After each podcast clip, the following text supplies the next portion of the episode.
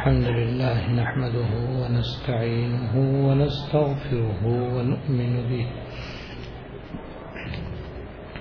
ونؤمن به ونتوكل عليه ونعوذ بالله من شرور أنفسنا ومن سيئات أعمالنا من يهدي الله فلا مضل له ومن يغنله فلا هادي له وأشهد أن لا إله إلا الله وحده لا شريك له وأشهد أن سيدنا ونبينا ومولانا محمدا عبده ورسوله صلى الله تعالى عليه وعلى آله وأصحابه وعلى آله وأصحابه وبارك وسلم. وبارك وسلم تسليما كثيرا كثيرا. أما بعد فأعوذ بالله من الشيطان الرجيم. بسم الله الرحمن الرحيم. إنما يعمر مساجد الله من آمن بالله واليوم الآخر.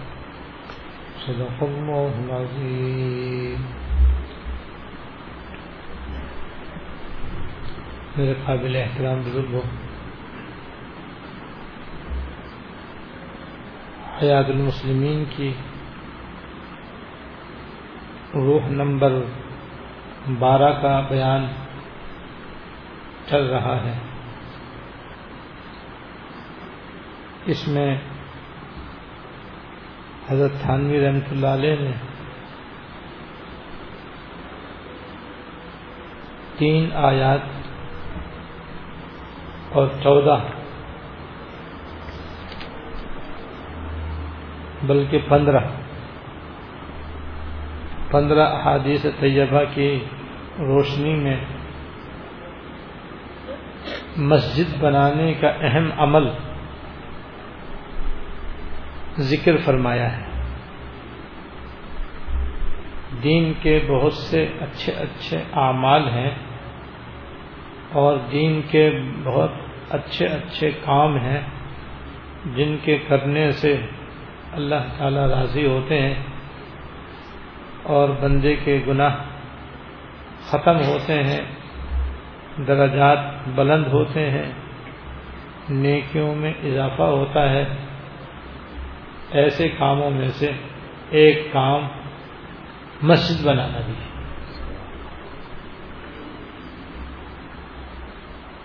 اور جتنے بندہ جتنے نیک کام کرتا جاتا ہے اور گناہوں سے بچتا جاتا ہے، ویسے ویسے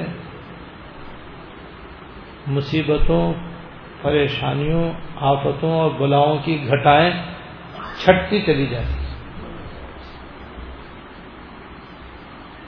کیونکہ یہ بات تو تقریباً طے ہے کہ اس دنیا کے اندر آرام، سکون، چین، راحت، بے فکری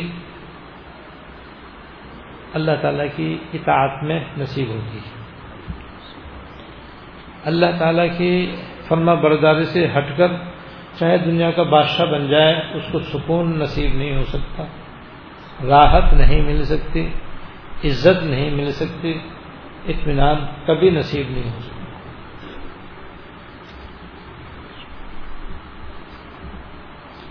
سکون اگر مل سکتا ہے، عزت اگر مل سکتی ہے، راحت اگر مل سکتی ہے، عافیت اگر مل سکتی ہے، تو وہ صرف اور صرف اللہ تعالیٰ کی تابے داری سے مل سکتی ہے۔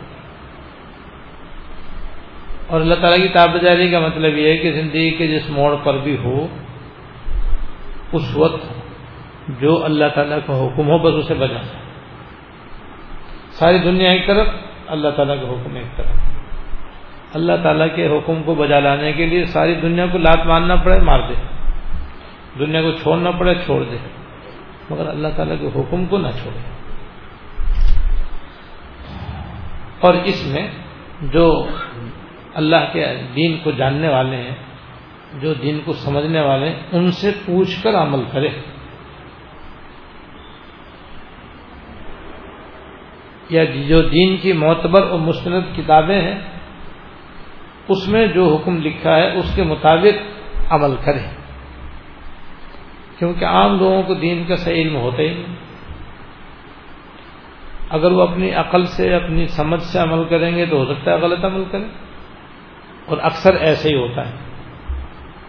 تو بھی اللہ تعالیٰ کی رضا حاصل نہیں ہوگی اللہ تعالیٰ کی رضا تو دین پر ٹھیک ٹھیک عمل کرنے پر حاصل ہوتی ہے۔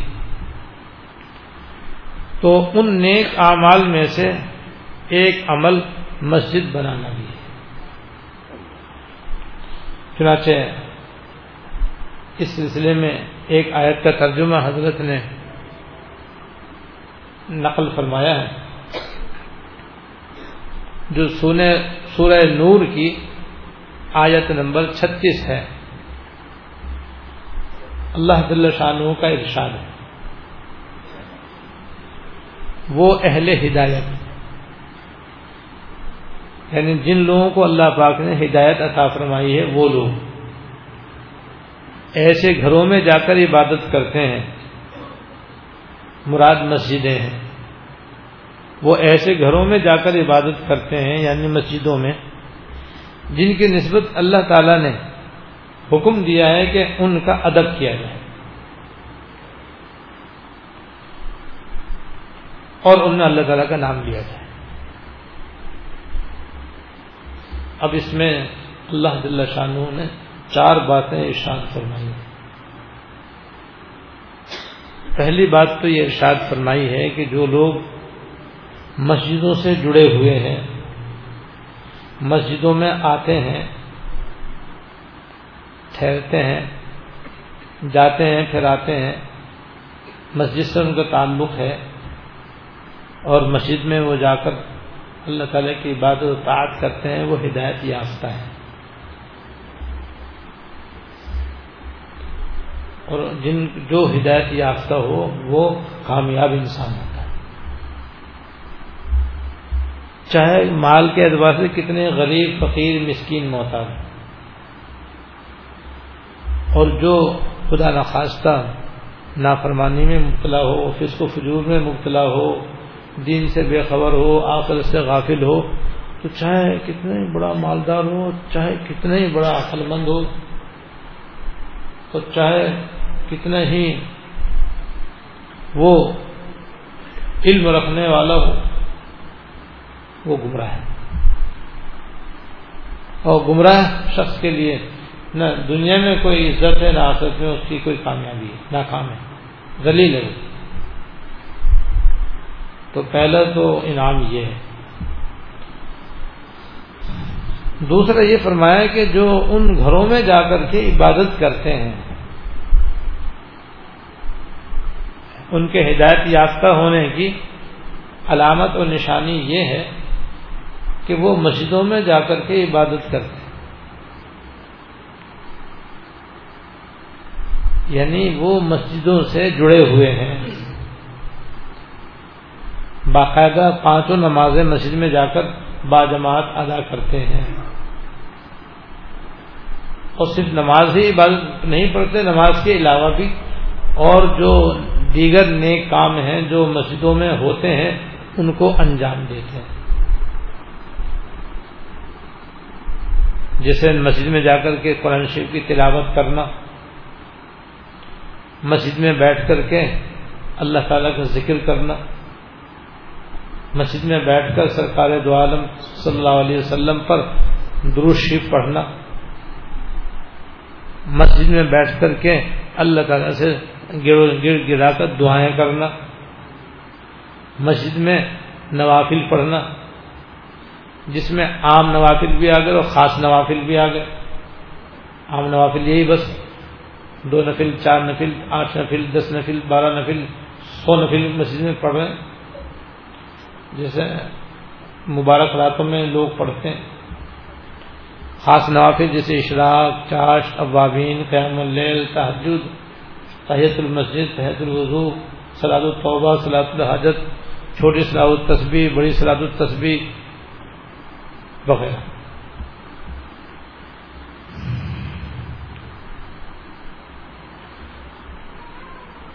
تو دوسری نعمت یہ ہے کہ ہدایت یافتہ بھی ہیں اور وہ ہدایت یافتہ ہونے کے ساتھ ساتھ عبادت گزار بھی ہیں اور ان کی یہ عبادت صرف ان کے گھر تک محدود نہیں ہے۔ بلکہ مسجد میں بھی وہ اللہ اللہ کرتے ہیں اور عبادت کرتے ہیں۔ اور آگے بھی آ رہا ہے اور پہلے بھی میں نے عرض کیا تھا کہ عبادت صرف مسجد ہی میں محدود نہیں ہونی چاہیے، بلکہ اپنے گھروں میں بھی عبادت کا اہتمام کرنا چاہیے۔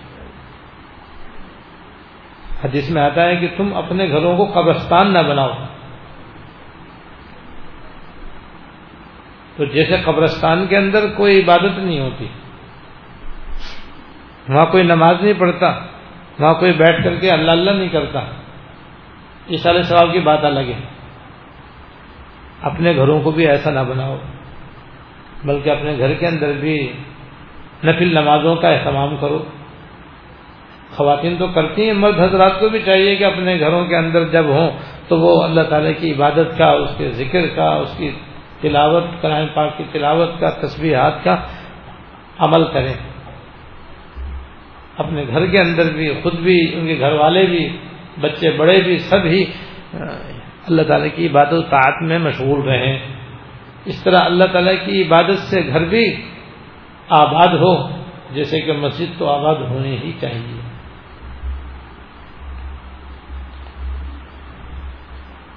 تیسری بات نے اس میں فرمایا کہ وہ مسجدیں جن کے اللہ پاک نے ادب کرنے کا حکم دیا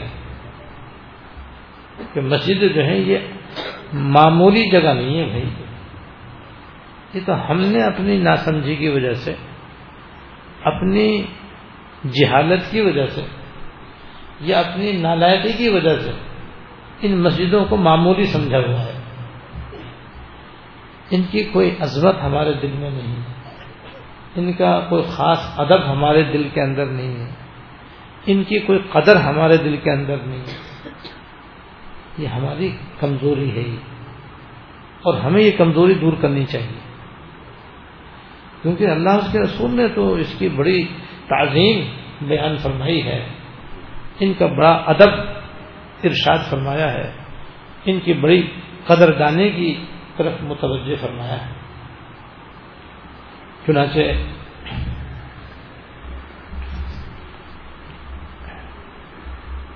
حضرت عبد الرحمان بن عائش رضی اللہ تعالیٰ عنہ سے روایت ہے کہ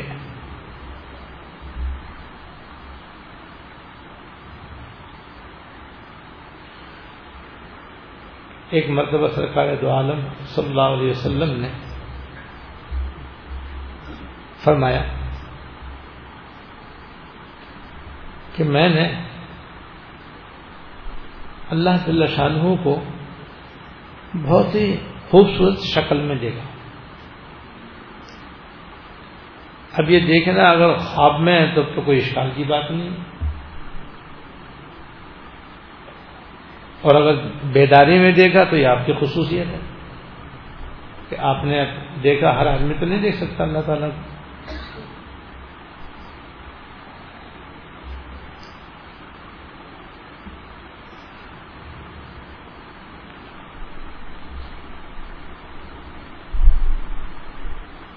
اور اللہ دل شاہ نے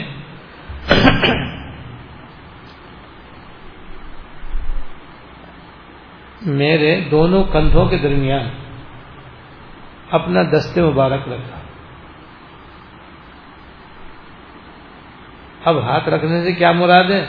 یہ اللہ اس کو بہتر جانتا ہمارا تو اس پر ایمان ہے کہ جو بھی اللہ اس کے نزدیک، اللہ اس کے رسول کے نزدیک، اس سے مراد ہے بس ہمارا اسی پر ایمان ہے۔ ہماری طرح کا تو ہاتھ اللہ تعالیٰ کا ہو نہیں سکتا، یہ تو مخلوق کا ہاتھ ہے۔ اب خالق کا ہاتھ کیسا ہے، اس کی کیا حقیقت ہے؟ اللہ تعالیٰ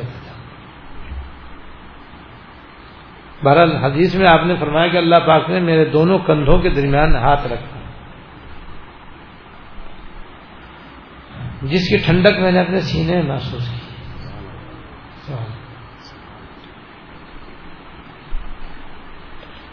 اور اللہ پاک نے دریافت فرمایا اے محمد صلی اللہ علیہ وسلم، یہ مقرر فرشتے جو آسمان میں ہیں، یہ کس چیز میں بحث کر رہے ہیں؟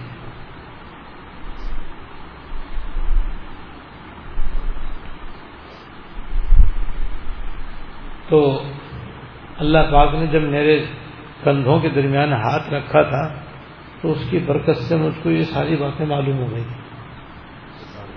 اس سے پہلے معلوم نہیں تھی۔ تو میں نے عرض کیا کہ پروردگار یہ کفارات میں بحث کر رہے ہیں۔ کفارات کفارہ کی جمع ہے۔ کفارہ ایسے کاموں کہتے ہیں جسے کرنے سے آدمی گناہ معاف ہوتے ہیں۔ تو کفارات کا معنی ہو گیا وہ کام جن سے گناہ معاف ہوتے ہیں۔ میں نے عرض کیا کہ حضور یہ فرشتے اور مقرر فرشتے یہ ان کاموں کے اندر بحث کر رہے ہیں کہ جن سے آدمی کے گناہ معاف ہوتے ہیں کہ وہ کون کون سے ہیں۔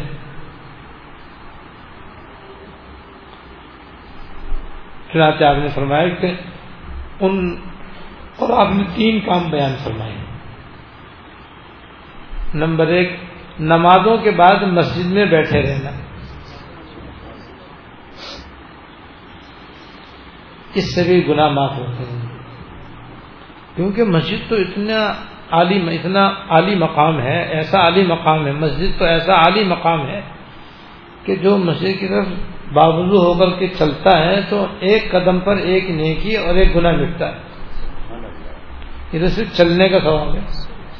اور جو نماز پڑھ کے مسجد میں بیٹھا رہتا ہے، وہاں بیٹھے بیٹھے بھی اسے گناہوں کی معافی ہوتی رہتی ہے اور گناہ اس کے معاف ہوتے رہتے ہیں۔ اور مسجد میں بیٹھنے کے کئی مطلب ہیں۔ ایک مطلب تو یہ کہ ایک نماز پڑھ کر دوسری نماز کے انتظار میں بیٹھا رہے۔ جیسے فجر کی نماز پڑھی تو اب یہ سوچا کہ بھائی اشراق پڑھ کے جائیں گے۔ اب اشراق تک وہیں بیٹھا ہوا اور یادیں لائن میں لگا ہوا یا جیسے اثر میں آیا تو سوچا بھائی اب تو عشاء کی نماز پڑھ کے جائیں۔ گے اب مغرب میں بھی مسجد کے اندر ہے، عشاء بھی مسجد میں پڑھ رہا ہے۔ اور عشاء کے بعد فارغ ہو کر جا رہا ہے۔ یا جیسے مغرب میں آیا تو اس نے چلو بھائی، اب عشاء تک یہیں رہو گے اللہ اللہ کریں گے، اعتکاف کریں گے۔ یہ نفل اعتکاف ہوگا۔ پھر پڑھ کے جائیں گے۔ یا جیسے اعتکاف کے اندر تو بس ہر وقت نماز کا انتظار رہتا۔ رمضان شریف کے اعتکاف میں تو چوبیس گھنٹے آدمی ایک نماز کے بعد دوسری نماز کے انتظار میں رہتا۔ اور نماز کیا ویسے بھی مسجد میں ہی رہتا۔ تو دس دن کا اعتکاف کرنے سے اللہ تعالیٰ اعتکاف کرنے والے کے اور دو کے درمیان تیس فندقیں حائل کر دیتے ہیں۔ ہر خندق اتنی لمبی چوڑی ہے کہ جیسے زمین سے آسمان تک کا فاصلہ۔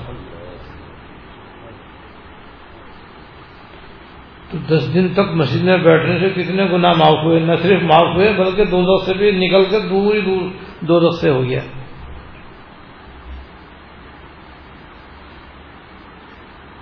اور یہ بھی ہے کہ نماز کے بعد مسجد میں بیٹھا رہے، جلدی سے نکل کر نہ جائیں، بلکہ تسبیحات پڑھتا رہے، کچھ ذکر کرتا رہے، کچھ تلاوت کرتا رہے، پھر دعا کر کے آرام و اطمینان سے مسجد سے چلا جائے۔ یہ بھی نمازوں کے بعد مسجد میں بیٹھنا ہے۔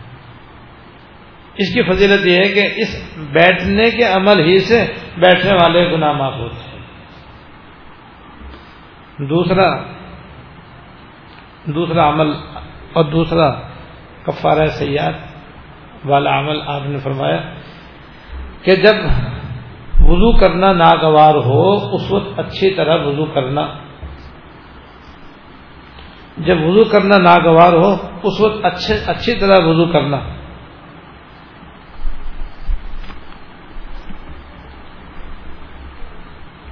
جیسے سردیوں میں جب پانی ٹھنڈا ہو تو آدمی کے لیے وضو کرنا بڑا مشکل ہوتا ہے۔ اب اگر اس میں آدمی جلدی جلدی وضو کر لے اور وضو کرنے کے نتیجے میں جسم میں کوئی جگہ سوکھی رہ جائے تو باعث وبا لے گی کیونکہ اس میں وضو بھی نہیں ہوگا، جب وضو نہیں ہوگا تو نماز بھی نہیں ہوگی۔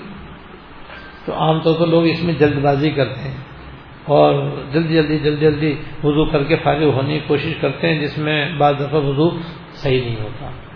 اس وقت بھی سنت کے مطابق آرام سے اس سردی کو برداشت کر کے صحیح صحیح وضو کرنا، یہ بھی کفارہ صحیح ہے۔ اس سے بھی آدمی گناہ معاف ہوتے ہیں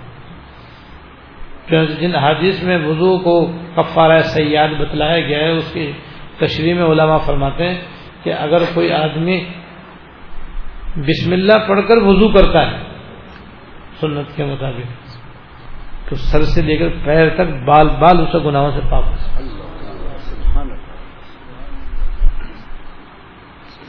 اور اگر کوئی بغیر اللہ کا نام لیے وضو کرتا ہے، ظاہر ہے کہ یہ سنت کے مطابق نہیں ہے۔ تو بس اس کے جو آزائے وضو ہیں، ان کے گناہ معاف ہوتے ہیں، سارا جسم گناہوں سے پاک نہیں ہوتا۔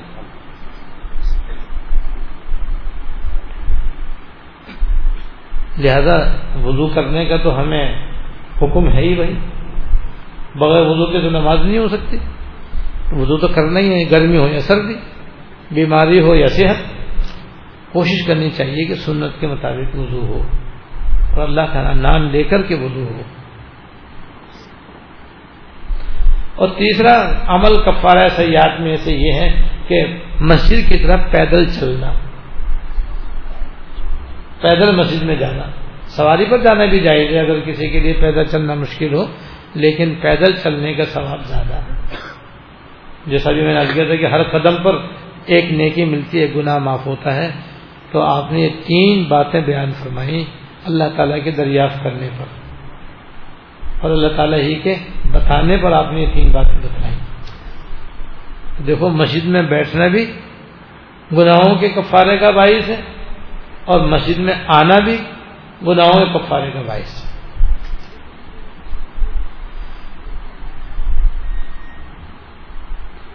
پھر اللہ پاک نے حضور سے دریافت کیا کہ اچھا یہ بتاؤ وہ کون کون سے اعمال ہیں جن سے بندے کے دراجات بلند ہوتے ہیں؟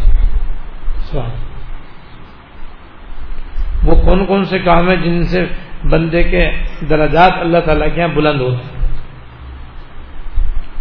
یعنی اس کو زیادہ سے زیادہ اللہ تعالیٰ قرب اور اللہ تعالیٰ کی نزدیکی حاصل ہوتی ہے۔ آپ نے بیان فرمایا کہ ان میں سے ایک عمل یہ ہے کہ اللہ تعالیٰ کی رضا کے واسطے دوسروں کو کھانا کھلائے۔ اب اس کھانا کھلانے میں غریبوں کو کھانا کھلانا بھی آ گیا رشتے داروں کو کھلانا بھی آ گیا، دوست احباب کی دعوت کرنا بھی آ گیا۔ علماء صلاح اکابر بزرگوں کی خاطر توازو کرنا بھی اس میں آ گیا۔ لیکن ہو شریعت کے مطابق نہ بدعت ہو، نہ ناجائز رسم ہو۔ کیونکہ کھانے جو ہوتے ہیں بدت کے طور پر بھی ہوتے ہیں۔ جیسے تیجا دسواں، گیارہویں، بارہویں، چالیسواں، برسی، یہ سب ناجائز کھانے یہ ناجائز طریقے ہیں کھانے پینے کے۔ اور رسمی بھی ہوتے ہیں بہت سے، جیسے حلیم کھجڑا محرم کے اندر، حلوہ شبرات کے اندر کنڈے رجب کے اندر۔ اب یہ ناجائز رسمیں ہیں، ناجائز طریقے ہیں یہ۔ بھی کھانے ہوتے ہیں۔ اور رشوت کے کھانے بھی ہوتے ہیں۔ کہ کسی صاحب اقتدار سے، کسی مالدار آدمی سے کوئی کام نکالنا ہے اب اس کی دعوت کر دیں۔ اور خوب شاندار شاندار اسے کھانے کھلائے۔ چائے پانی پلائے۔ دوسرے درخواست لے کے پہنچ گئے۔ وہ بیچارہ کھا پی کر تو آ گیا اب کیا کرے گا وہ؟ مجبور ہو کر کچھ نہ کچھ کرے تو یہ تو کھلانا حرام ہے۔ رشوت ہے تو ناجائز رسموں کے کھانے، ایسی بدعات کے کھانے اور دوسرے ناجائز کھانے، وہ تو موجب وبال ہیں، موجب درجات نہیں ہیں۔ وہ کھانا جو شریعت کے مطابق ہو، جائز ہو، حلال سے ہو، نیک نیتی کے ساتھ ہو، تو وہ کھانا جو ہے کھلانا۔ یہ سب کھانے بندے کے اللہ تعالیٰ کے درجات کو بلند کرنے کا باعث ہے۔ اس سے بندے کے درجات بلند ہوتے ہیں۔ دوسرے، مسلمانوں کو سلام کرنا۔ مسلمانوں کو سلام کرنے کا مطلب یہ ہے کہ چاہے کسی مسلمان سے جان پہچان ہو یا نہ ہو،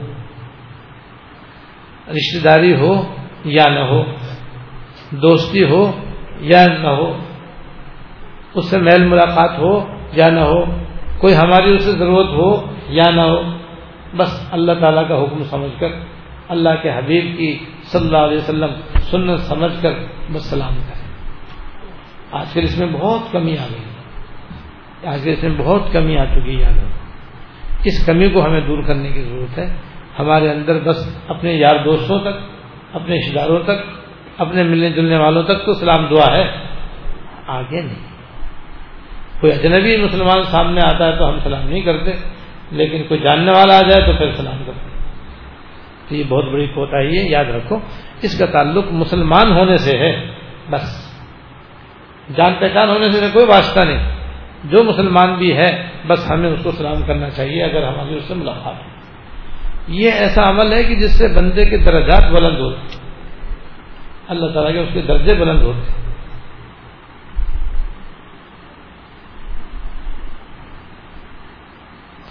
تیسرا عمل یہ ہے کہ جب رات کو لوگ سوئے ہوئے ہوں تو وہ اٹھ کر تحجد پڑھے تحجد کے فضائل پہلے آپ کے سامنے بیان ہو چکے۔ بے شک تحجد کی نماز بھی ایسا اونچا عمل ہے کہ اس سے بھی بندے کا درجہ اللہ تعالیٰ کے یہاں اونچا ہوتا ہے۔ اور میں پہلے بتا چکا ہوں کہ تحجد دو قسم کی ہے، ایک بالکل ہی آسان کہ سارے سال آدمی اس کی پابندی کر سکتا ہے اور ایک تھوڑی سی ہمت طلب۔ مشکل وہ بھی نہیں ہے، غیر اختیاری وہ بھی نہیں آسان تو یہ ہے کہ روز آنا عشاء کی دو سنتوں کے بعد بطروں سے پہلے کم سے کم چار نفل پڑھ لیا کرے اس کو تحجد کا سواب ملے گا ان شاء اللہ تحجد کے فضائل ہیں، جس میں یہ فضیلت بھی ہے کہ وہ درجات کی بلندی کا باعث ہے، یہ بھی نصیب ہوگی اس کو ان شاء اللہ اور یہ کم سے کم چار نفل ہیں، ورنہ آٹھ، بارہ جتنی چاہے پڑھ سکتے اور دوسری ہمت والی تحجد وہ یہ ہے کہ رات کو جلدی سو جائے اور آخری شب میں اٹھ جائے جیسے آج کل پانچ بجے اٹھ جائے، تب بھی آدمی آرام سے تحجد کی نماز پڑھ سکتا ہے۔ آدھا پونا گھنٹہ اب بھی مل سکتا ہے۔ یا رات میں کسی وقت بھی دو رکعت نفل پڑھ لے کم سے کم چار یا آٹھ یا بارہ بھی پڑھ سکتا ہے۔ پھر سو جائے، پھر فجر میں ضرور اٹھ جائے۔ فجر کی نماز خزا نہ ہونے دیں۔ یہ تین کام ایسے آپ نے فرمایا کہ یہ تین کام وہ ہیں جو جس سے بندے کے درجے اللہ تعالیٰ کے بلند ہوتے ہیں۔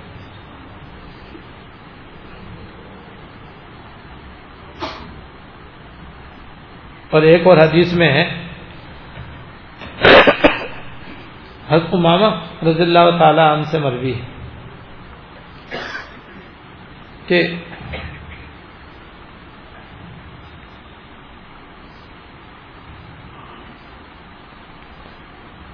ایک یہودی عالم نے حضور سے دریافت کیا کہ حضور سب سے بہترین جگہ کون سی؟ تو آپ خاموش ہو گئے، کوئی جواب نہیں دیا۔ اور آپ نے اپنے دل میں سوچا کہ بھائی میں تو ابھی جواب نہیں دیتا، مجھے معلوم نہیں ہے۔ جبرائیل امین آئیں گے تو میں ان سے پوچھ کے بتاؤں گا۔ تو جبرائیل اسلام بھی تشریف لیا۔ تو حضور نے جبرائیل امین سے دریافت کیا کہ، اے جبریل، یہ بتاؤ کہ زمین میں سب سے زیادہ اچھی جگہ اللہ تعالیٰ کے نزدیک کون سی تو حضرت السلام نے کہا، حضور، جیسے آپ کو پتہ نہیں، مجھے ہی پتہ نہیں.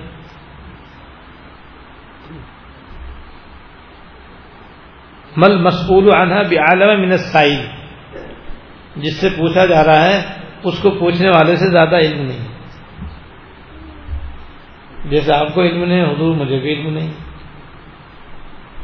پھر فرمایا اچھا میں اللہ تعالی سے پوچھ کے بتاؤں گا سوال۔ حج میں تشریف لے گئے اور اللہ تعالیٰ سے پوچھ کر۔ آئے اور آ کر کیا کہ میں اللہ تعالیٰ اس بات کے پوچھنے کے لیے میں اللہ تعالیٰ کے قریب ہوا۔ اور اتنا اللہ تعالیٰ کے قریب گیا کہ آج تک کبھی میں اسے قریب نہیں، اتنا قریب نہیں ہوا۔ تھا حضور نے پوچھا، بھائی، کتنے قریب ہو گئے تھے؟ کہا کہ بس میرے اور اللہ تعالیٰ ستر ہزار نور کے پردے باقی رہ گئے تھے۔ اور ستر ہزار نور کے پردوں کے ہونے کا مطلب یہ ہے کہ یہ مطلب نہیں کہ اللہ تعالیٰ پردوں میں چھپے ہوئے ہیں۔ اللہ تعالیٰ کہیں چھپے ہوئے نہیں ہیں۔ بندے اور فرشتے اپنے احوال کے اعتبار سے پردے میں ہیں۔ یہ مطلب ہے۔ اس کی ایسی مثال ہے جیسے کوئی نابینا آدمی ہو اور دوپہر کو سورج نکلا ہوا تو پردہ سورج پہ ہے یا آنکھ پہ ہے؟ جیسے یہ پردہ ہے نا، ایسے وہاں بھی پردہ مراد ہے۔ سورج تو کہیں چھپا ہوا نہیں ہے، وہ تو نکلا ہوا ہے وہ تو آنکھ میں پردہ ہے کہ نظر نہیں آ رہا، سورج کا ہے؟ حالانکہ سب ان کو نظر، جن کے پردہ نہیں، ان کو نظر آ رہا ایسی اللہ تعالیٰ تو بے پردہ ہیں، بالکل۔ لیکن بندے جن میں فرشتے بھی داخل ہیں، وہ اللہ پاک کو اپنی ان آنکھوں سے براہ راست دیکھ نہیں سکتے۔ فرشتوں کے جو پردے ہیں وہ نورانی ہیں اور انسانوں کے پردے ہیں وہ ظلمانی ہیں۔ ان کی وجہ سے بندہ اللہ تعالیٰ کو نہیں دیکھ سکتا۔ قیامت میں اللہ تعالیٰ ان کو دور کر دیں گے تو دیکھنا شروع کر دیں گے۔ مگر یہ دور ہوں گے یہاں نیک کام کرنے سے۔ جو مسجد کے فضائل بیان ہو رہے ہیں، ان کا ان کی قدر کرنے سے، ان پر عمل کرنے سے۔ کسی شاعر نے اللہ تعالیٰ کی شان کے بارے میں فرمایا، خوب پردہ ہے کہ چلمن میں چھپے بیٹھے ہیں۔ سامنے آتے بھی نہیں، صاف چھپتے بھی نہیں۔ خوب پردہ ہے کہ چلمن میں چھپے بیٹھے ہیں، سامنے آتے بھی نہیں، صاف چھپتے بھی نہیں۔ ایک ایک شعر ہے۔ جب مہر نمایاں ہوا سب چھپ گئے تارے جب مہر یعنی چاند۔ جب مہر نمایاں ہوا سب چھپ گئے تارے، تو مجھ کو بھری بزم میں تنہا نظر آیا۔ ایک وہ شہر جگ میں آ کر ادھر ادھر دیکھا۔ تو بھی آیا نظر جدھر دیکھا۔ جگ میں آ کر ادھر ادھر دیکھا۔ تو ہی آیا نظر جدھر دیکھا۔ یہ تو اللہ تعالیٰ کی صفات نظر آتی اور صاف نظر آتے ہیں، قدرت نظر آتی ہے، کمال نظر آتا ہے، جمال نظر آتا ہے۔ حقیقت تو اللہ تعالیٰ آخرت میں دکھائیں گے انشاءاللہ۔